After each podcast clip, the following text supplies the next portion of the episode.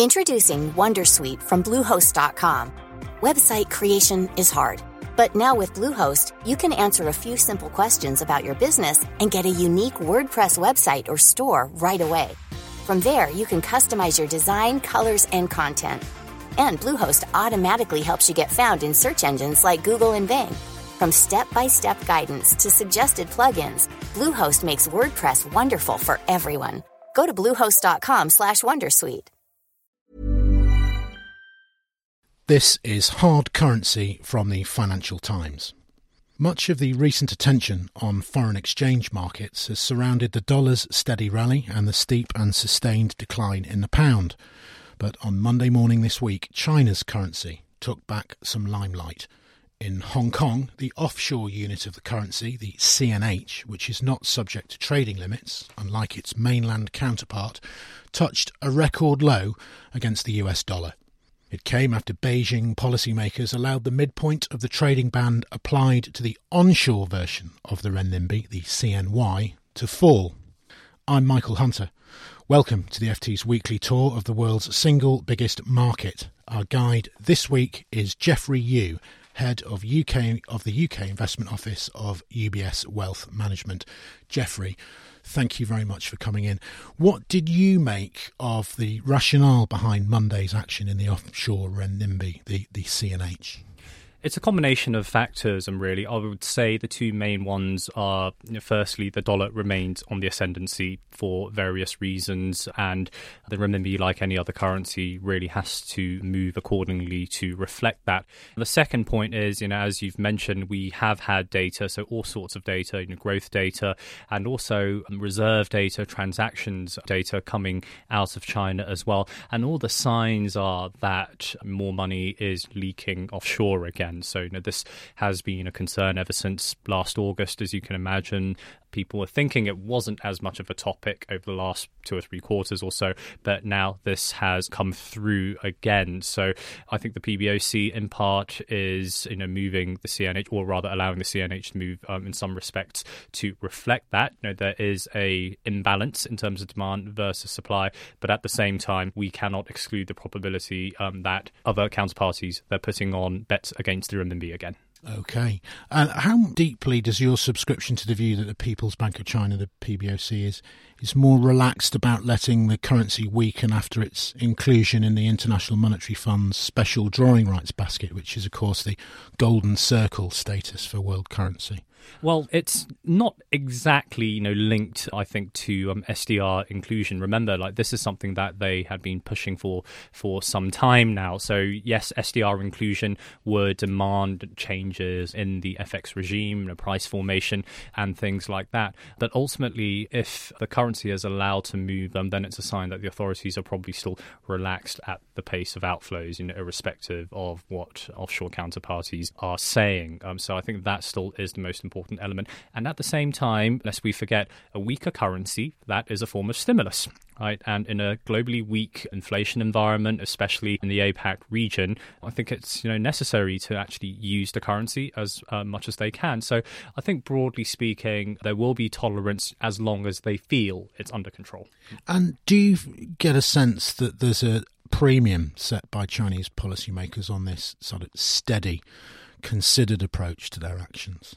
Well, I think two parts to that question there. Firstly, there's a communication premium, right? So, one of the uh, biggest faults, um, so to say, last August, and when there was a so called devaluation, right, relative to how much sterling has moved of late, I think it's a, a um, trivial move. Um, but a lot of people um, criticised the way it was communicated, and PBOC actually, um, to their credit, acknowledged this. Uh, so, um, if they feel that through, you know, guiding the fixes and allowing CNH, um, you know, to reflect uh, the balance of transactions and the like, I think you know that already is sending a message to the market um, to, you know, allow or to respect the renminbi new behavior that's behaving like a normal currency. But again, secondly, though, the other premium I would say still is, as I um, alluded um, to earlier, there is the monetary policy premium or the policy premium um, in general. You know, so whether that can actually be a source of stimulus for the economy and also help, I would say, you know, catalyze some of the adjustments that are needed. You know, as we know, you know, China is rebalancing. It's still relatively um, addicted to credit. It's something that the PBOC, you know, wants to you know, wean the economy off from. So, you know, the fact that the way the transmission works is if the CNY is or CNH, if it's weakening, then most likely, you know, money is you know moving outside um, of the country, and the monetary base will contract at the same time. So that is a tightening that actually serves to tighten credit. So you know these two stabilize against each other. It's all about you know managing the process, make sure things don't get out of control. And of course, the PBOC is effectively managing two currencies, isn't it? Yes, well, it's something that they have been you know, trying. So that gap uh, between CNY and CNH, uh, you know, both the price gap and also the price formation gap, um, the mechanism gap, you know, it's something that they've been trying to close for some time now because um, you don't want to create arbitrage opportunities. So the offshore renminbi, the CNH, is the one which has more international attention, and CNY, the onshore currency, is one that's used mainly in, in, in mainland China.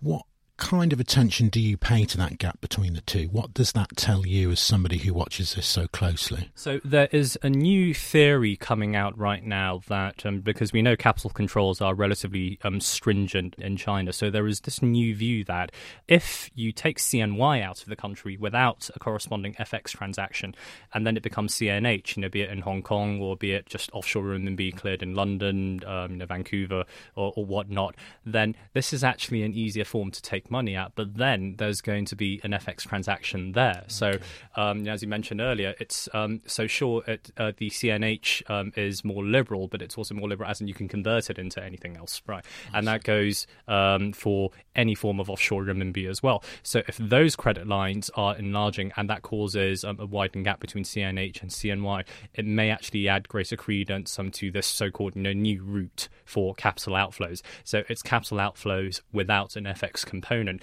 And the beauty of this is, depending on your point of view, is uh, that it won't show up on the PBOC's balance sheet, so it won't show up on the reserves balance sheet, but the FX risk is held elsewhere but um, probably by an overseas branch of a Chinese state bank. So the ultimate risk, the final risk, still lies within China, but um, it's just pushing it into a different entity, and the market um, has not, let's just say, fully decided to track those flows yet. I, I think it's still a work in process. Mm. And another string to the bow in many ways, and another thing to watch. Uh, we saw some September reserve sales data this week, um, which is seen in the market as one of the best indicators of China's FX interventions, the scale of those in the market.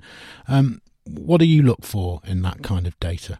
So you mentioned the word interventions, right, which is um, very important. Now, uh, sometimes the transactions um, data uh, on the part of um, commercial banks is that fully reflected in interventions, you know, data. You know, that really remains um, to be seen because intervention data shows up um, as you know changes in um, China's reserves at the end of the day. And the other thing is, you know, this only captures what happens onshore. So FX demand onshore. Again, it's a good um, barometer, but right now people are asking, is it a complete barometer, right? Because this won't capture what's going on offshore with CNH. And I think near that perhaps, um, at least, um, I think the street in general is starting to converge towards a view that those flows are as important, if not right now, more important than what we need to track onshore as well. But the bottom line is money probably is still leaving the economy, and that's something for the PBOC um, to manage and to make sure is still under control. And how big a theme do you think this is going to be as we move into the final part of the year? Is this something which will dominate the outlook before we, we the calendars turn over?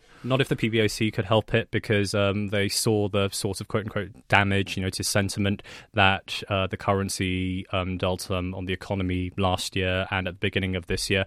I don't think they uh, would want to repeat that. Um, so, you know, greater control again, allowing depreciation, allowing that release valve um, to be in place, um, but making sure it's within their tolerance thresholds as well, and it wouldn't derail the wider economy. I think, as far as China's concerned, the wider issue still is growth and rebalancing. And to be honest, onshore over the last two months, people really haven't been talking about the exchange rate. It's been more about the property market and the numbers showing up there. So I think you know, that tells you focus on the Chinese economy.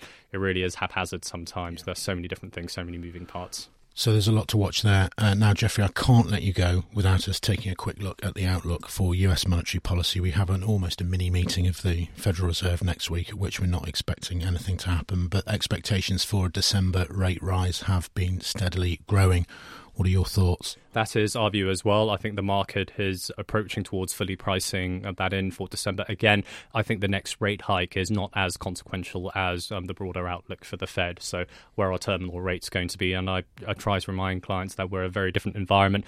Now, the Fed's terminal rate projections struggling to hold 3%, whereas in the last cycle, we were above 5 right? So, if that is a reflection of where trend growth is in the US and where the US economy is, then we have to factor that into our asset allocation as well uh, you know, when we tell our clients how they should be positioned strategically and tactically. So less inclined to focus uh, on the outcome, much more focused on their projections. Excellent, Geoffrey. Thank you very much. As ever, we have a lot to follow, a lot to track, not just in China and US, but around the market. That's it for this week, though, from Hard Currency. Until Roger Blitz returns next time, you can keep up with all that action and all the latest news and analysis at ft.com slash markets and at FastFT.